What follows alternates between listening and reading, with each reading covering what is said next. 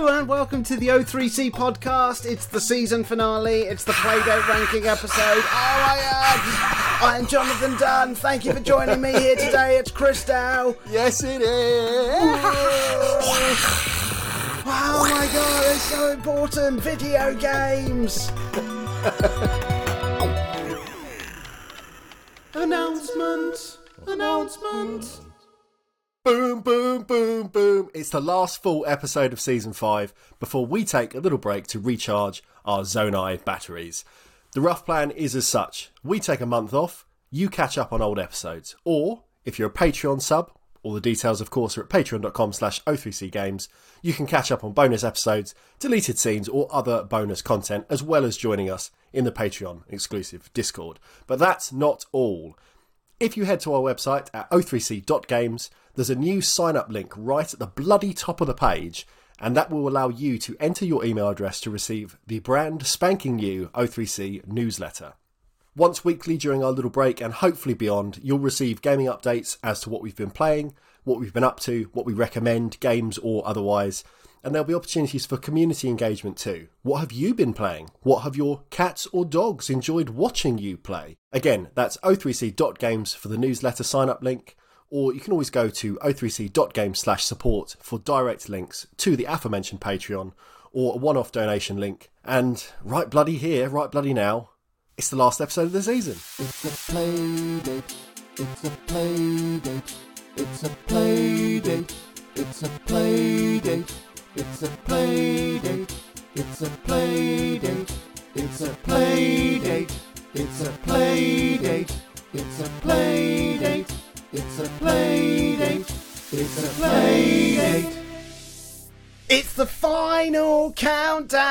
For now. So it's all come down to this the final Playdate ranking episode after a full season covering the full season of games on the cranky little yellow handheld.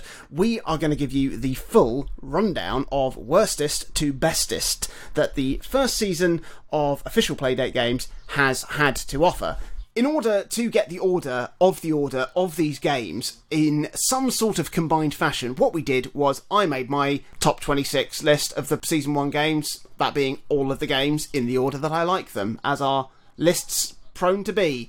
Chris did the same. We then gave each of the games a combined score through some metric to then give them a, an average ranking, put that together. It's in this order. Here we go. 26 games, they're coming at you, and we're not going to waste any time chatting about anything else. Instead, we're going to dive right into the shallow end and break our necks on the stark, marbled floor of the pool, or the gaming equivalent of uh, that horrible injury. The worst game of Playdate Season 1 in position number 26 is Lost Your Marbles. Of course.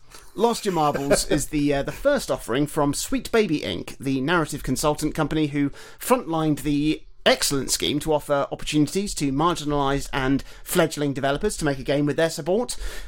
Lost Your Marbles is a narrative game where you are trying to find your missing dog and you make some light story choices through some incredibly poorly implemented ball rolling mini games. Yes, you do. The highlight, uh, aside from the ambition of Sweet Baby Inc. to diversify the industry, the art in the game is nice. It's it's there. Dogs are great, and this dog's called Minty. So So we had to like it. the low light is the absolutely shoddy writing, unbelievably dull and unengaging. The fact that this has come from a company who specialises in narrative is astounding. the mechanics of the ball rolling marble sections is also painful to endure, horrible to look at, and a general piece of shit decision. Next. 25 Executive Golf DX.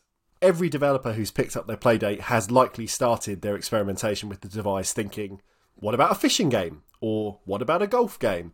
And it pains me, it really mm-hmm. pains me, that a really talented developer like Dave Makes, famed for Mixolumia, I'm a big fan, Good game. they were the only ones to take up the golf mantle and yet have whiffed things mm-hmm. this far to create something that just isn't any fun at all. The highlight is for sure the audio design and soundtrack. I've asked before, but I'm happy to ask again. Dave, please create a Mixolumia sound pack using some of these assets. I'll give you some extra money if it takes that, but that would be a way I'd actually enjoy this stuff. The low light is the frustration that comes from actually trying to play the game in earnest. because it's not quite silly enough like QWOP or Octodad or Surgeon Simulator to make doing badly the enjoyable meat and potatoes of the game. It's not designed with that level of outward knowing. It's just frustrating. Instead, it just feels unsatisfying from your first part right up until whenever you put the thing down. It so narrowly misses out on the bottom spot of the season, but really not by much, if we're being honest. No, no, it's it's, it's shit. Number twenty-four. B360 is the, the resulting what if output of combining a classic breakout style game with a circle. 360 degree block breaking, but still basically confined to four sides of a square in reality. It's the video game equivalent of playing tennis by yourself and having to run round the net after every shot. It is exhausting.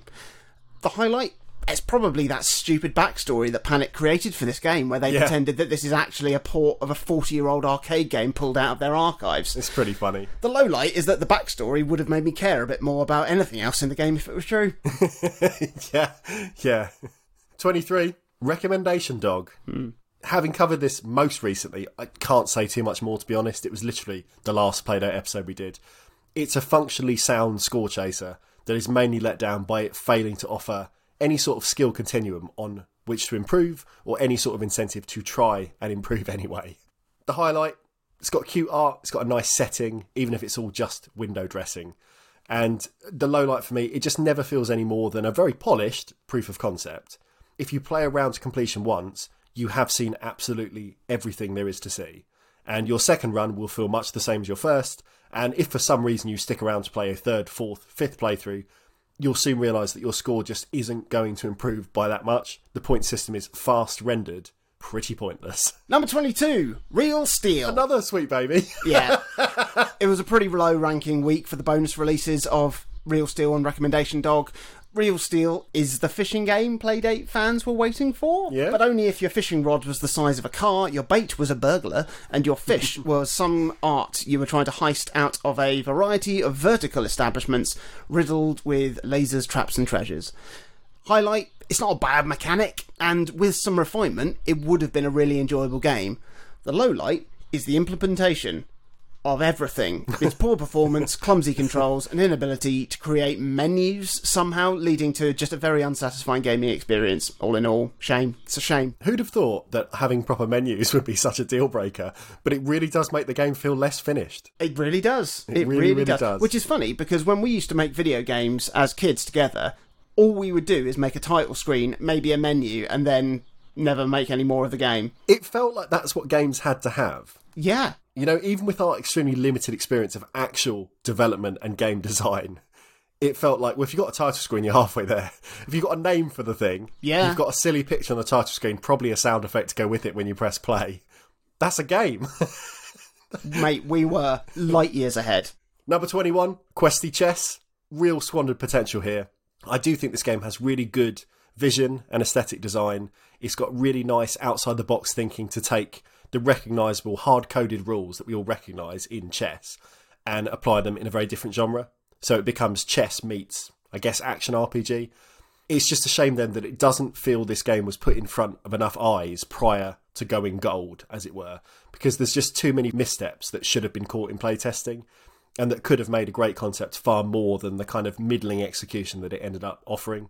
The best part of the package is the vibe that it exudes. A lot of Playdate games have a vibe, but this in particular, I think, really does, and it really tries to sell itself on that. It sets out to feel like you're working with old sort of pre-Windows computer tech, and it really does nail that whole conceptual wrapping. A little nod as well. It's got great ambient drone music too. It it's does. worth checking out on Bandcamp. It It's- does. It's really cool. It felt like playing on my dad's old Amstrad PCW whilst there was some uh, reverb heavy roadworks going on outside. the low point. well, the low point is just having to think about Balan Wonderworld, a game I famously gave 5 out of 10. But in the way this game, you're collecting different chess pieces essentially as the different hats of Wonderworld to get through different puzzles. And when you run out of said hat, you have to go back and do the level again to collect another hat, potentially fail, and do it again. No, thank you. 20. Snack.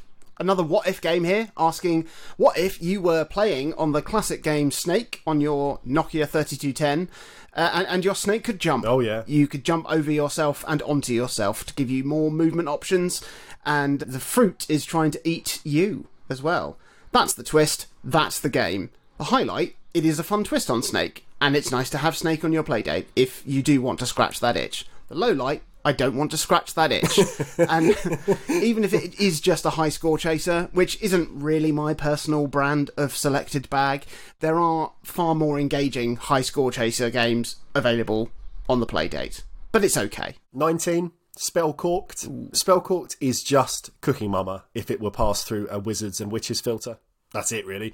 The positives are that it showcases the full range of playdate control options better than almost any other game. It showcases just how high fidelity art can be, even on a low resolution one bit display. Yeah. It showcases that the machine's got pretty good audio capabilities. Like it's a good demo package, as it were, in the same way that Wii Sports made you go, oh, could do all these things with this little remote control. It's kind of just ticking boxes like that. Basically, it's the game to show someone in order to sell the idea that this machine may look like it's technically hamstrung, but it is in no way a retro machine. You know, it's a very modern piece of hardware that's just tied to certain retro sensibilities, I guess. There are many better games on the Playdate, though, but at first glance, few of them are technically as impressive, I guess, as Spellcorked to look at in motion. A big negative for me, at least, was the way the game leans so far into accessibility, which of course is ostensibly a good thing. We've had lots of conversations about the importance Yeah. of kind of, you know, opening up games to other people. But it does kind of remove the reason to play it because Yeah. after you've done a few rounds, you realise that producing a potion of better quality has basically no bearing on your progress or the story. And so very quickly, I just started rushing through each recipe as shittily as possible because I knew that long term, I'd still win, you know, purely by way of wizardry, wizardly attrition. Absolutely. It's like it's like folding towels in prison. You can fold them as fast as you want, but they're just going to keep coming. 18. Forrest Byrnes Up in Smoke. When Panic published the atmospheric narrative game Firewatch, who wasn't asking for a spin off game featuring the fictional mascot of the fire safety company you represent? Whoever was asking got it. You play as Forrest Byrnes, a fire safety warden going through procedurally generated platforming stages trying to outrun forest fires and save little boy and girl scouts. Highlight it's a decent enough platform game with solid mechanics. I think it showcases the Playdate's potential to be a good device to have good platforming games on. Yeah.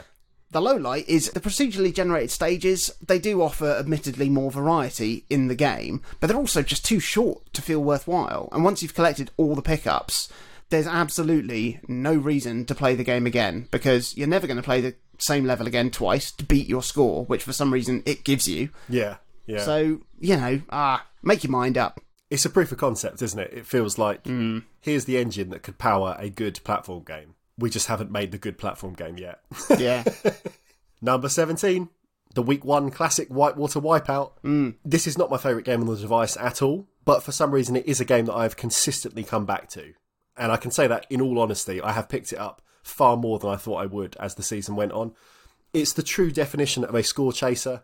It's an excellent thing to just have in your pocket when you find yourself with a literal window of two minutes to kill because it fits into two minutes. And that, again, is not hyperbolizing. Mm. Every run is short.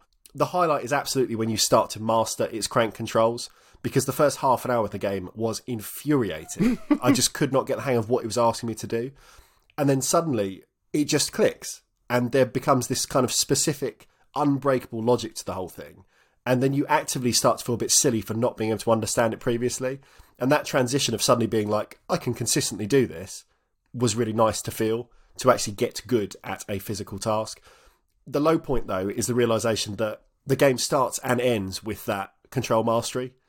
And once you can consistently pull off a triple or quadruple spin, there really isn't any more game to conquer unless you're aiming for the very top of the leaderboards, which at this stage, even with the limited install base of the Playdate, the people at the top, their scores are so massively inflated that they've become totally disheartening rather than inspiring. I'm not looking at that and thinking like one good run and I'll have it. this is like no, Six full years of play.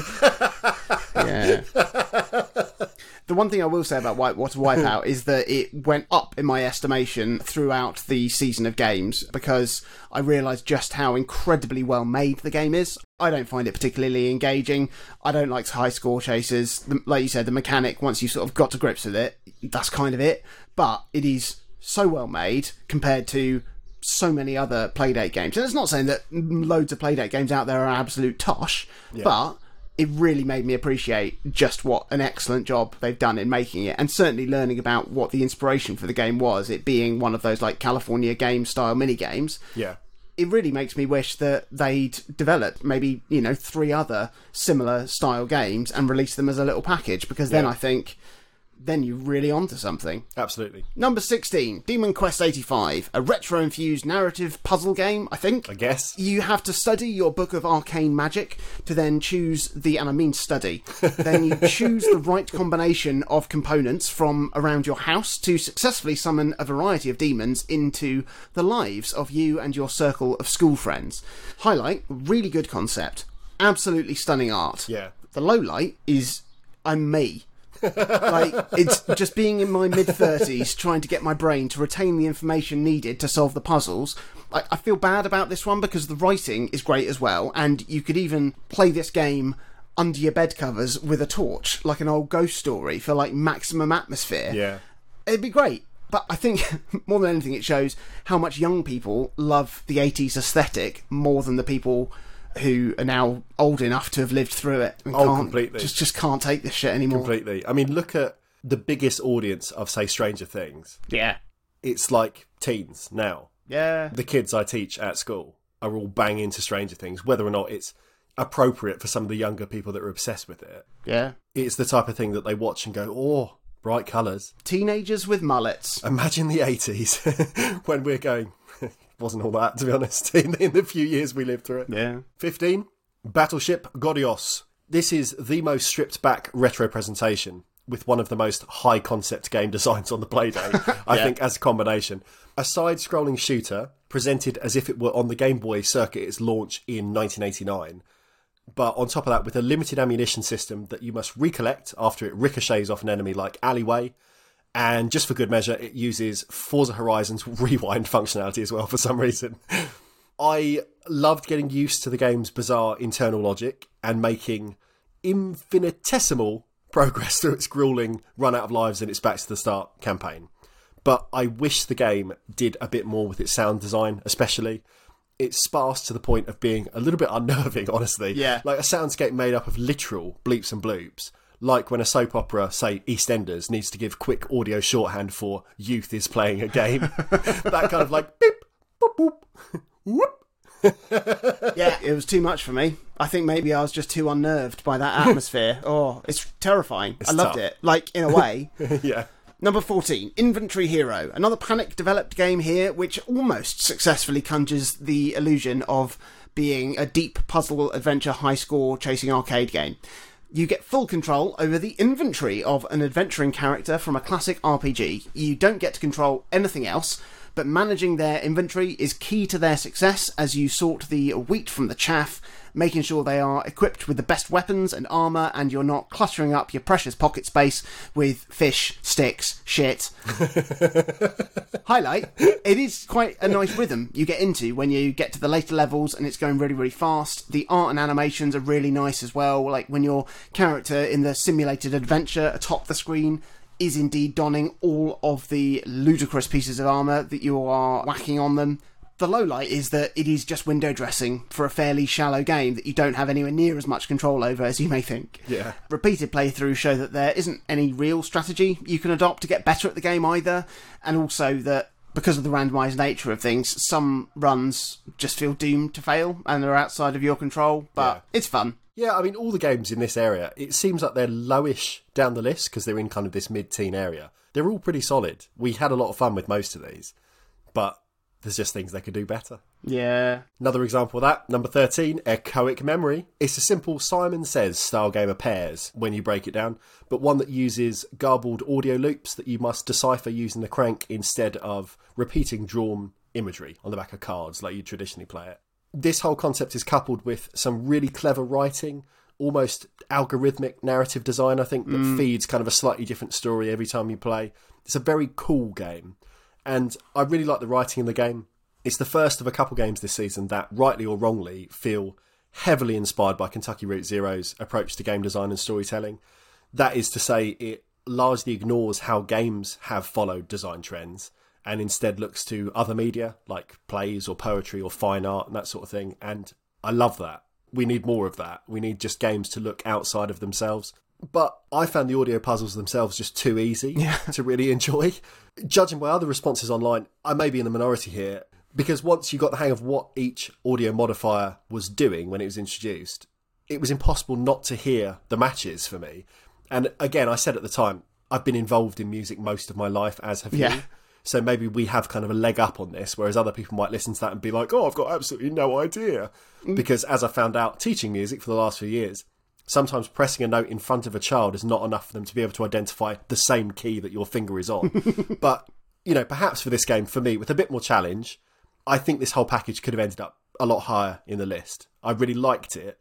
It just wasn't fun enough from that kind of like gamey perspective. I didn't feel like there was that much pushing me forwards outside of the notably really cool art and music and kind of overall aesthetic design. 12. Oh, maze. That's so amazing. Cranking and circles go hand in hand like a lover with a simple cooing dove.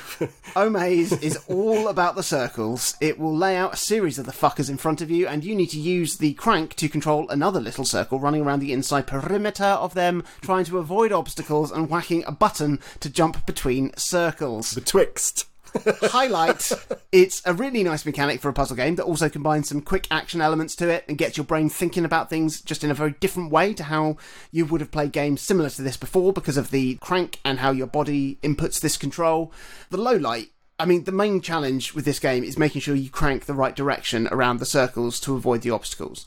When you jump between the circles, the control flips because you're now on the opposite side of another circle and that makes sense in theory, but not in body. Oh, Muscle memory just never ever got used to it. Again, it's a mid 30s thing, probably. Like, I can't learn new things now, Dave. I'm too old.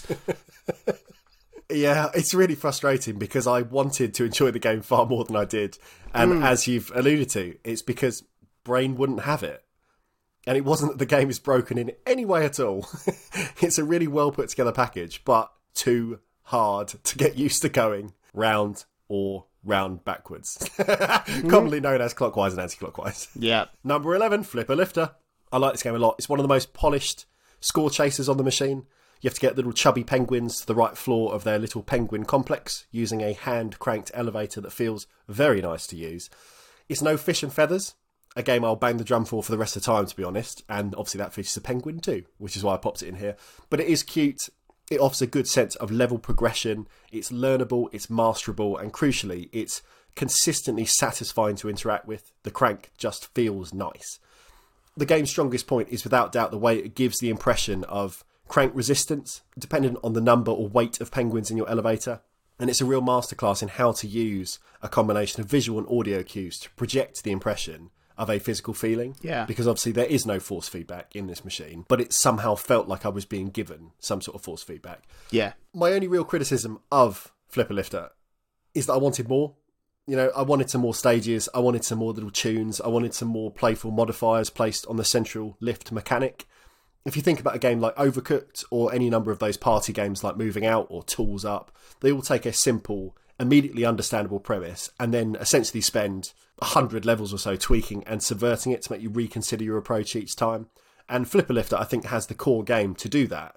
So it could have been here's a level that's icy, here's a level that's underwater, here's a level where a elevator might break and you need to move to another one or something like that. There's all sorts of variations and modifiers they could have used that they didn't exploit as much as they could have. Knock knock. Who's there? The top 10 Playdate Season 1 games. Hello.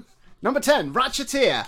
I'm not happy this game has ended up so low down the list because this is a fully fledged top down Zelda style game, very, very much in the style of Link's Awakening on the Game Boy. I wrote that as a typo and then found it hilarious, so I kept it in. Keep it in. It features all the familiar elements from that sort of game, with sword combat, various abilities, dungeons, bosses, big overarching story. It's absolutely astoundingly well made. It, it, has got great gameplay and performance and art and music. It's got innovative use of the crank for your different items. I'll start with the low light here, and that is the literal low light of the game's opening areas, yeah. where you have to use your crank powered lamp to light up the darkness. It is a great concept and works well, but it should have been reserved for later areas in the game when you got used to all of the other elements in the game. As it is, it makes for a frustrating first hour of the game, which saw Yes. Chris Dow chuck Yes. it in and Yes. not persevere to the absolutely gold beyond, resulting in the biggest ranking swing of any game in this list. To be fair, though, I was so annoyed in the first 10 minutes of it that I too uninstalled the game in a huff. but then I did then do my job properly and not be a weenie. Oh, The highlight is literally everything else in the game. It's certainly the most well rounded, quote unquote, proper game on the console. Yeah. Its six hour runtime, which would be sniffed at by any Zelda fan on another console, here makes it feel like an epic in the best way possible. If only they just shuffled a few things around in the game just to get that balance right, it would have easily been a top three for both of us, I think. Yeah. But uh, yeah, it is still a staggering, staggering piece. Numero nine, Sasquatchers. I think Sasquatchers, maybe just above Ratcheteer, is the most impressive game on the device. But the wide feature scope is also what makes it a struggle to actually commit to and play fully on the machine. You know, some games are just a little bit too light to feel substantial enough to earn their place in the season, like maybe Snack or Whitewater Wipeout. Others are a bit too heavy, and Sasquatchers is definitely a game that finds itself buried, I think, in part by its own ludicrous ambition, which is to meld an Advance Wars style grid tactics game with Pokemon Snap on a tiny, pocket sized piece of tech. I love, love, love the photo mechanics themselves. I really like the way that the 3D scene, when you move into photography mode, is rendered using data trawled from the map grid itself and then accordingly scaled with its sprites. And it never stopped being exciting transitioning between the strategy part of the game to the photography part of the game because the effect just never lost any of its impressiveness for me. I just loved mm. seeing it every time. And it's a real achievement to make something function as well as that and look as good as this in tandem. Yeah. But the problem, as I mentioned, the learning curve is really steep with this one. And even after several maps worth of adventuring, I'd still forget entire mechanics or make quite silly mistakes because I was tripping over my own fingers with the controls. To streamline things too much would have been to take away some of the game's charm. Absolutely. I think it's a really hard tightrope to walk. But I think it would have benefited from certain aspects maybe being pared back just a little to fit the playstyle of the device a bit better because as much as I said Whitewater Wipeout ended up being the game you could play for a little two minute window, you needed at least half an hour to sit down and play around a Sasquatchers and feel like you'd made any progress at all. And I don't always have that time. You know, as I've mentioned before, the Playdate very much is my console to play in between other stuff as a little reward when I'm doing work, while I'm having a poo, whatever it might be. It's a nice thing to have for those sort of moments, and I don't want to have numb legs if I'm sat playing a game for an hour. Yeah. Number eight, Casual Birder. So I've got two Pokemon Snapper like games in a row here. Yeah. Uh, it, this is a delightful little top down narrative game with a point and click style puzzle solving element combined with Pokemon Snap style cause and effect gameplay to photograph a series of birds fluttering their way around a little island. It's got a lovely simple art style, it's got a very quaint atmosphere combined with a very cool photography mechanic where you frame your shot and then use the crank to adjust the focus of your camera Very cool. highlight. It's just really good. It worked especially well combined with Whitewater Wipeout in week White Water White water White Water White White White Water Week One to showcase the versatility of the playdate. Can you smell toast? Uh, the like the playdate wasn't just a machine for arcade score chasers, but you could tell innovative new stories with new and exciting mechanics too. The only low light was that I just kind of wish there was more of the game, to be honest. I know that developers and audiences alike are still getting used to what the playdate is best suited for, and it could have been the case that week one I would have been totally put off if I'd only just completed one out of five islands in the game. Yeah. But this is the sort of game that I would enjoy that level of content for, I think. It's lovely. It's a nice one. It is a nice one. Number seven, Hypermeteor. Snack that you mentioned earlier obviously takes its cues from earlier Nokia phone gaming. Whitewater Wipeout draws on early microcomputer stuff like California Games. I feel like Flipper Lifter feels closest to games like Flight Control that filled the iOS App Store for the first big year, in that it's kind of slightly tarted up score chasing games. But Hypermeteor, I think, is the most golden era arcade game in the entire season because it's asteroids but playdatified, with a touch of the polarity mechanic from Ikaruga for good measure as well. It's all positives here. I think it plays really well, it feels really good. The developer Vertex Pop already made a bit of a name for themselves previously with Graceful Explosion Machine in the early days of the Switch eShop, and there's every bit of that game's polish in Hypermeteor, but scaled really sensibly to work with the limitations of the playdate. The only negatives truly come from personal preference, Yeah. because as you've said throughout the season, if shooters or arcade games are not necessarily your thing, you'll probably get bored, and that's completely fair enough. You know, it's just a different style of game. But otherwise, I think this is a top tier playdate game, and a wonderful thing again to have quick access to in a gaming pinch. Number six. Crankin's Time Travel Adventure. Oh, your boy is late for a date. you use the crank to make him run towards said date, and the faster you crank, the faster you run. However, the world around him always moves at the same pace, so you need to time the rate of your animation to avoid the ever increasing obstacles standing in your way across a whole bunch of stages.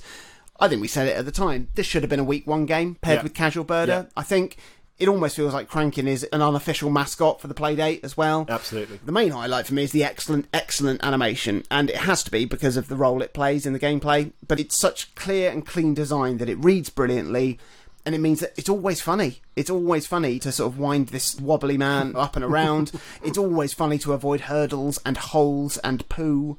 The only low light is it gets really hard quite quickly. It's got quite a steep curve, I found. I never finished it. No, me neither. It's too hard. Too hard. Too hard. Too, Too hard. hard.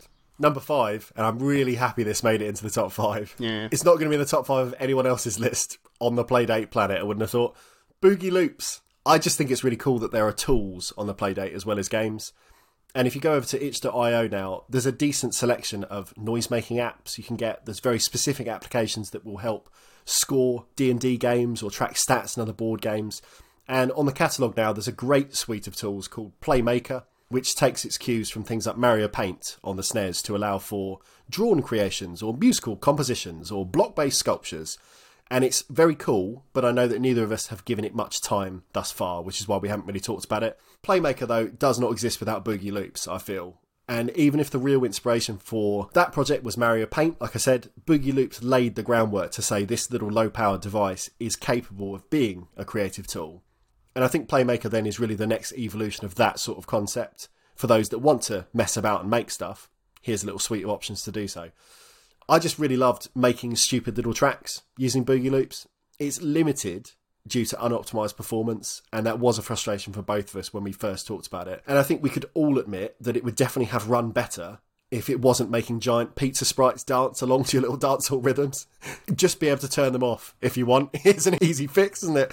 But it's playful, it's really fun, and as a little composition tool, it's surprisingly powerful despite only letting you control a bass line, a melody, and some simple percussion. You can make some cool stuff, and I, I did have a lot of fun doing so. So I think this game has got the second biggest swing in the ranking between us after Ratcheteer because I by no means hated this game, but I didn't love it as much as you did, Yeah. even though I did have a really nice time making some tunes with it.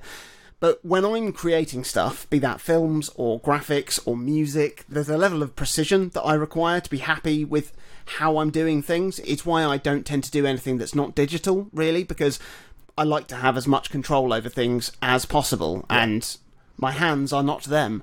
so the shuffling frame rate that comes with the giant dancing sprites just really wound me up. Which is fair enough. the game not being able to maintain a consistent rhythm when scrolling along through your composition, to me, is a major flaw. Yeah, and yeah. so I never had full confidence that what I'd made was actually what I'd made.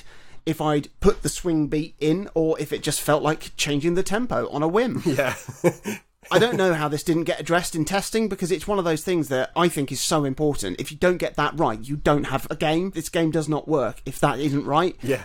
It's not quite that serious because I do still think the game is good and enjoyable, but it's just not perhaps for a perfectionist like me. That's fair enough. Number four Hello. is Zipper. Oh, Zipper is the first game that really surprised me in the season because it was just so so different to anything I'd played before, not just on the playdate. So the premise is you spawn as a single shinobi warrior on an isometric plane. You move on a grid-based system in the four cardinal directions.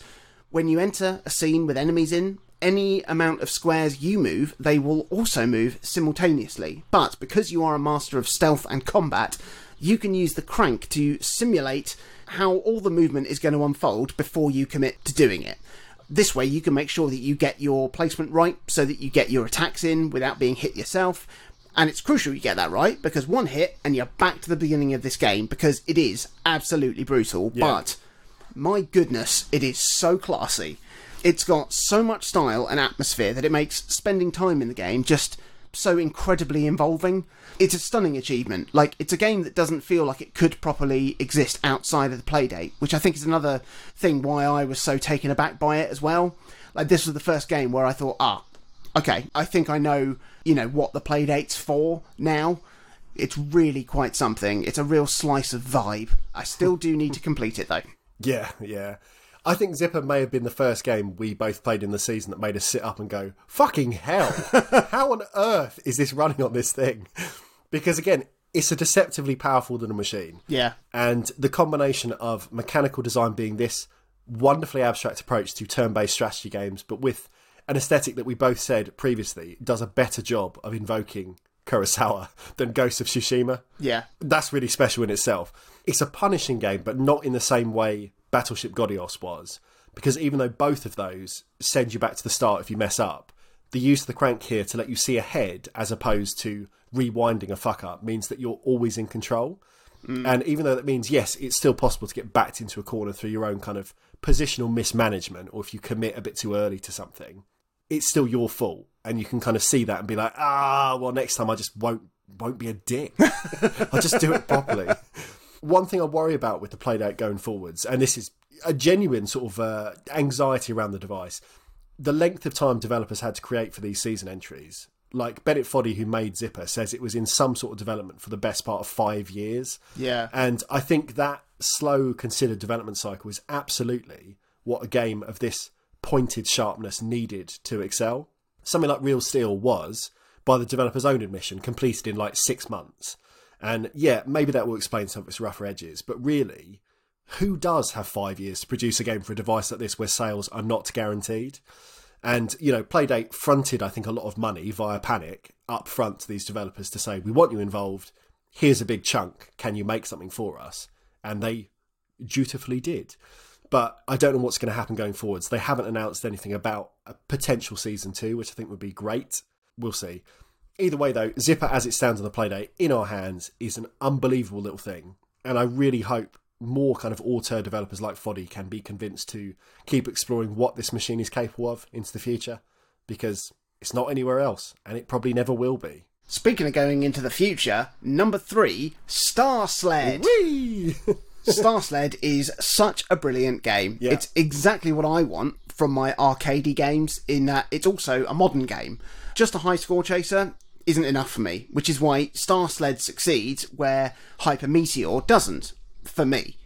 And it's an easy comparison point because they both probably had a very similar starting point. How would asteroids work on the playdate? Yeah. But whereas Hyper Meteor stopped at, you know, just sort of one or two little iterations, Star Sled really evolved that formula and continued to develop and refine until you had this incredibly complete package that didn't just have fast, tight arcadey action with you flying around space, avoiding obstacles and looping elements to attack, but it also had levels and different modes so that you could continually find new things, not just keep playing the same level, you know, for a higher score. It's really good. You know, you zip around little space stages, you encircle things. It's like Nights into Dreams. We all love that on the Sega Saturn. Yeah. And it all comes with those lovely, like, analog sweeps of the crank. It just feels great to do.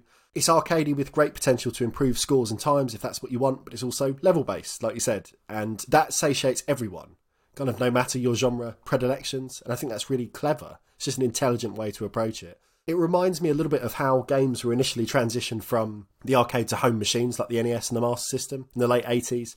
Because at first, most games that made that jump were just straight one to one conversions as much as possible. And they basically said, well, you're playing the game that you used to have to spend 50p on every time, so that'll keep them happy. But soon, I think both Sega and Nintendo, as well as like third party developers like Capcom, started thinking, well, if we're not trying to rob someone of credits, mm-hmm. should we maybe approach this in a different way? Yeah. And so games started to become more expensive and had more progression or character development that made it just feel more complete and more than just a high score table. And I think there's a real difference and distance between these titles. So, say the original Space Invaders, as it existed as a pure arcade game in 1978, it's been adapted again and again and again. But compare it to like a modern version of the game in Space Invaders Extreme, they are fundamentally the same thing. You just shoot little things that are approaching down the screen. But one feels like an arcade game, as we understand it, and one feels like a proper console game or handheld game that you want to come back to and improve and make progress and get to the next stage. And that's why I think Hypermeteor will sit much lower on the list, and Star Sled ends up with the bronze spot because it just does way more to acknowledge what games need to engage players in the 2020s. Say, it's really good. Hmm. Number two, number two is Pick Pack Pup. Hey. I'm really happy we've got such a good puzzler in the Playdate's first season. Match three, but with a twist. Because you're grouping like items together so that they can be boxed and shipped from an analog of an Amazon warehouse. And you're a dog because Playdate. Standard. But the cutesy exterior actually helps the developers get across their anti capitalism message in a way that retains humour and bite all at once, which is Oh, yeah. a nice little tweak. Armando Iannucci's Candy Crush. Oh, wow. There's a whole swathe of play modes. You can approach the game however you want. It offers plenty to do even after the story mode is run. Really loved it. it's really great fun. It's got excellent graphics and art style, making sure that like all the different elements that you're working with look distinctly different, but also recognizable and fun. But crucially, the gameplay is really tight and it feels very responsive. So it's a satisfying experience for something that is, you know, in essence quite simple. But when it's done this well and presented this delightfully, that's sometimes all you need. You're completely right. You're really right. Like, not every game has to totally reinvent a genre to be worth playing. And the areas of match three design that it does iterate on, they're really well considered.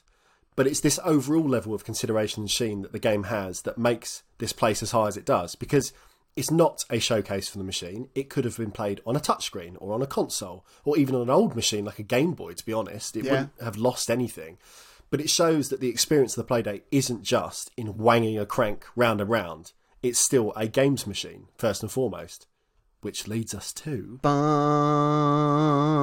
bum, Number one. bum. Saturday edition. nailed it. Absolutely Bom, nailed bom, it. Bom, bom, bom, bom.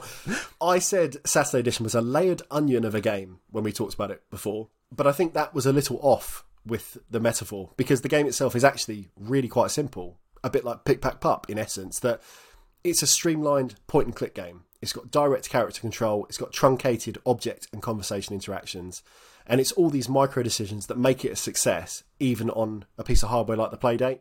The crank, in essence, does nothing other than let you roll the lead character John's shoulders. It's unbelievable. It's, a great. wonderful I really love detail. it. I love it, and it feels like an open acknowledgement that the Playdate is a handheld console just as much as it is a curio. Mm. So the crank, in that way, is deliberately framed as throwaway. So straight away, you kind of realign and really focus on what makes this such a cracking adventure game, rather than thinking, "Oh, could it open a door here?" Pretty much the entire thing, outside of some of the audio design, is created by one man, solo developer Chris Makris. And in cases like this, a project can go one of two ways. You either go in one direction where a project becomes so idiosyncratically you as the developer and designer that it's a massive success because any questions or queries people could have are allayed by the confidence of the thing.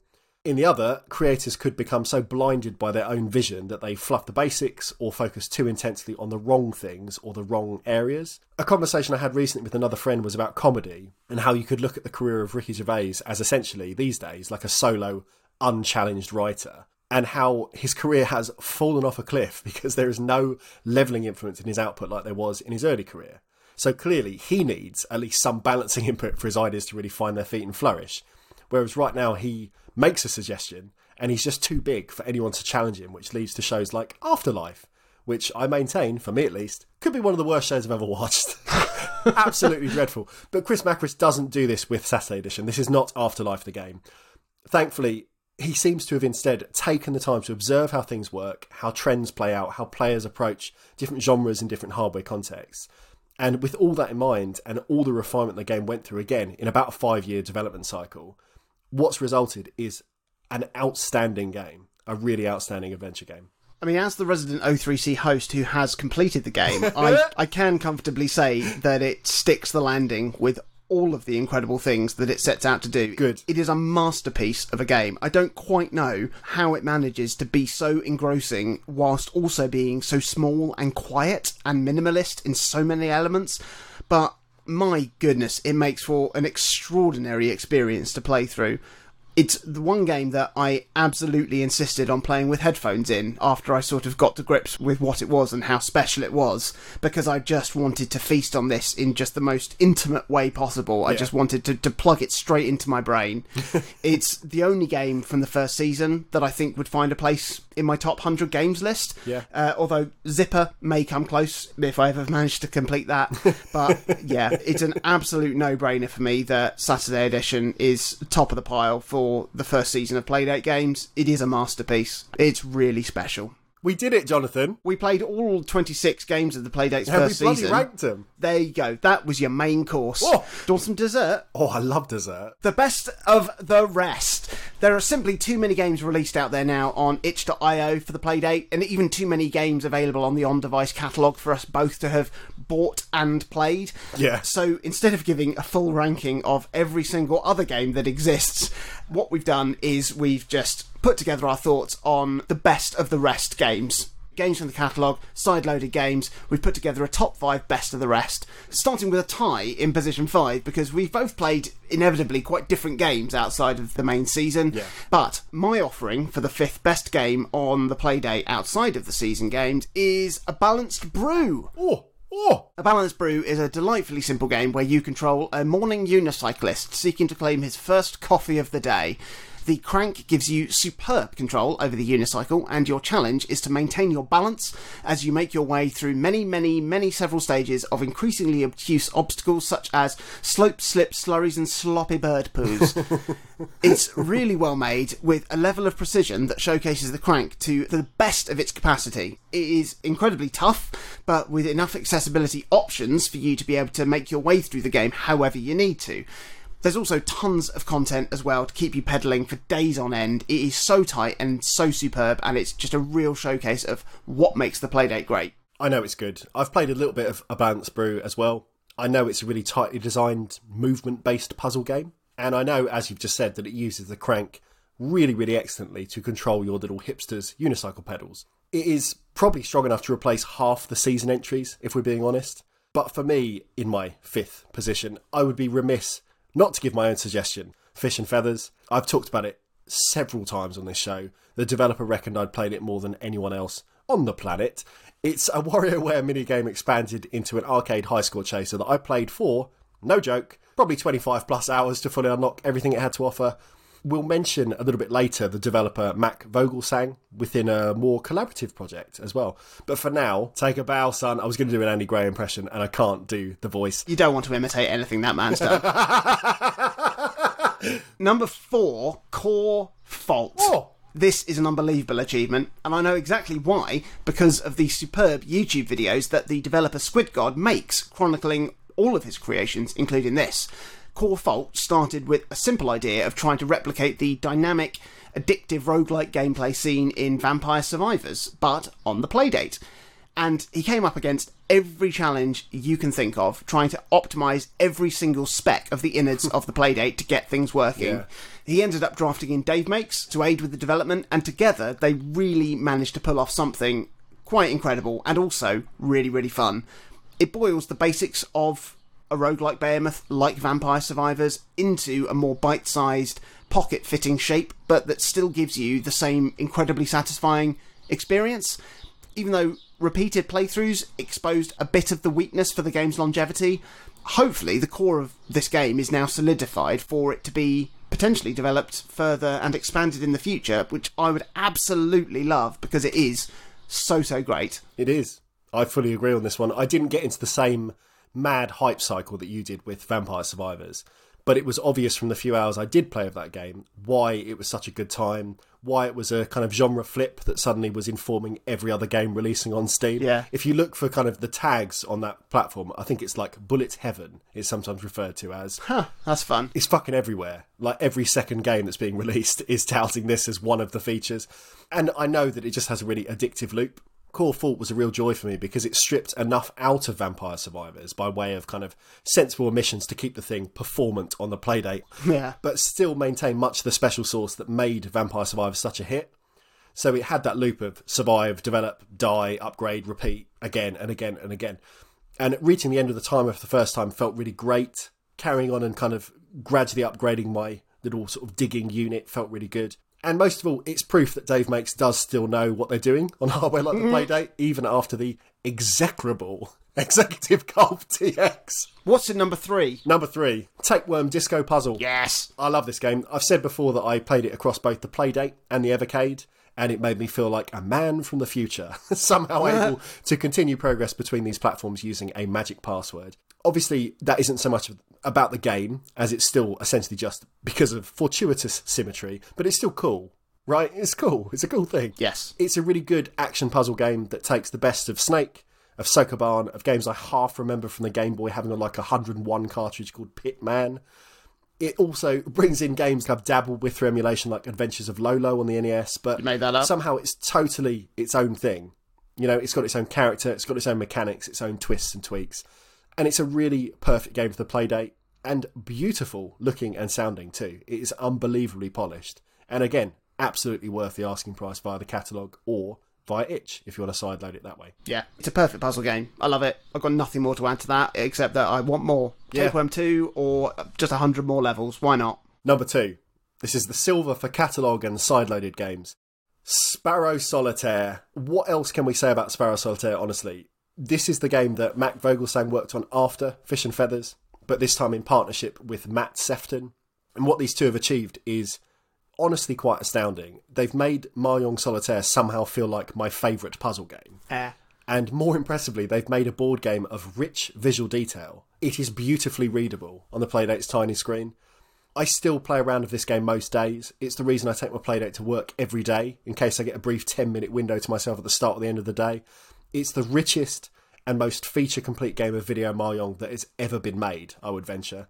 And I can't wait to see what the two of them cook up next for the Playdate because there's nothing left to add to Sparrow Solitaire. This is not like, oh, let's have some more levels. It's like, there's fucking a million. like, go and play something else. It's fine. It's fine. But I really, really want them to do more because clearly they have a big, big love. They just like this machine and make cool stuff for it. And I want more.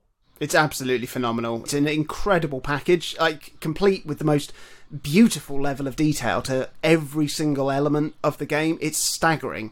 Like I said before when we cover the game, and like you've just said, you won't find a better Mahjong solitaire game out there, even running on machines a thousand times more powerful than the Playdate.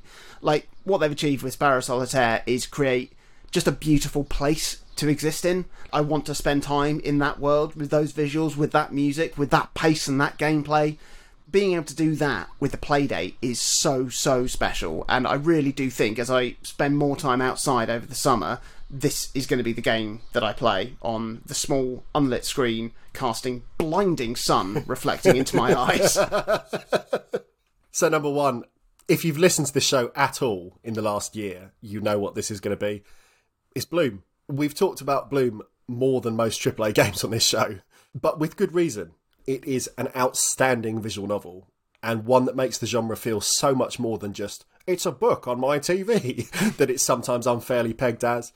The way you interact with this game world is lovely and tactile. The little throwaway activities like collecting gacha capsules or playing a little asteroids clone or tending to your roof garden, it makes the whole setup feel homely and surprisingly real. Mm. It all acts to ground the game in like a proper lived real world experience in real life, not high fantasy. And I've got nothing against games that offer magical or unreal narratives yeah. but it was so refreshing to play something like Bloom where I could connect to the very real struggles, sometimes painfully so, of the lead by way of my own experience of that horrible period in your early 20s when you're suddenly thrust into adulthood, even though almost every single part of your brain still feels like it's wearing training nappies. the way that choices manage to feel meaningful, even though they don't actually influence the narrative, is something I haven't seen since the opening of Firewatch. And in that game, you know, you answer questions to some simple prompts that would then go on to frame the rest of a totally scripted story differently just because of the mental gymnastics that have gone on in hmm. your own head. That's unbelievable. Like nothing can do that that's not a game. You know, only games can offer that as a way of like framing an entire story. And when I was playing Bloom every day, I felt so intensely connected to Midori and the other characters in the story that if I made her answer a conversation with a joke or with kind of a curt, surly response, everything that then followed carried that theme and weight. Yeah. You read it in a different tone because it's a text, and texts are deliberately kind of missing information unless you're sticking a fucking emoji on the end of everything. But with that removed, it's like, well, actually, they, they might have been a bit annoyed at that response. Whereas if I'd done it in a jokey way, it was like, oh, they just, you know, they didn't find it funny. Everything works, the entire thing works. It is outstanding writing and delivery and a real success at every single turn. We knew that RNG Party could get clever with language because we played and loved and blew the trumpet for Backspace Bouken. But Bloom is a whole other tier above. You know, this is proper naturalistic dialogue that puts so many other narrative games to shame because it's not overwrought. It never comes off as old writers pretending to be youths in kind of like a soap opera script. It's believable, it's good, it's emotive, it's real. It's a genuinely breathtaking game. It's the best non season game on the console and easily in contention for inclusion, quite high up the big old top 100 list for me. I absolutely loved it. Yeah, uh, mean, for sure it'd be in my top 100 list. Yeah. I can't believe the impact this game had on me, not only once, but remarkably twice. Yeah. Like, even though I knew where the story was going and what the game was doing, it still felt worthwhile to invest my time into because of how extraordinarily well written it is. Like, it's fitting that we're bookending this episode with examples of how important writing is in a video game. Yeah. Lost Your Marbles really misses the mark. Yeah. And in a game where dialogue is so important, you don't have any excuse for not getting it right. And Bloom proves that it doesn't have to be flashy to work, it just has to be real and communicate the emotions of the story and the character. And Bloom is a shining example from a team of developers who really understand the power of words and writing. It shows that they are smart, thoughtful, and empathetic humans. And it means that even if they don't make a game with writing or words at its core, I cannot wait to see what they do next. They are a good gang of people. So there we go. That is our entire Playdate ranking special. It's the end of this season of the podcast. Uh, we're going to be taking a break, as you know, from listening to our announcements.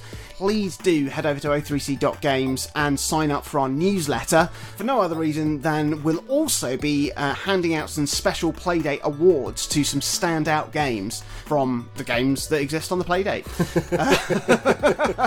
That's going to be a bonus blog post that we're going to be sending out with our in in one of our forthcoming newsletters. In addition to sending out like loads of cool stuff that will keep you entertained whilst we're taking a little bit of a break from the podcast. But we really, really hope that you've enjoyed our coverage of the Playdate and the Playdate games. We hope that it's tickled your fancy to uh, to get a Playdate or to put yourself on the waiting list for one, as is probably the case in reality.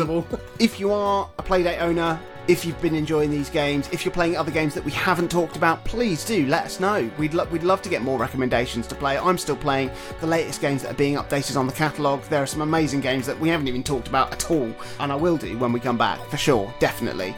Get in touch with us at O3C Games. Tell us what you're playing on your playdate. Tell us what you're playing not on your playdate. Tell us what you're playing with, unless it's your Willy. Don't want to know. Keep it to yourself. yeah, but if you do want to tell somebody, you can tweet Chris at Chaz underscore Hodges. Yep, that's me. Don't tell me though, but tell me about other things at Jonathan Dunn. Thank you so much for listening and uh, engaging with us over the last season, and uh, we really do hope that we will see you on the other side of a break. Enjoy your summers, we'll enjoy ours. Yeah. We'll do our best anyway.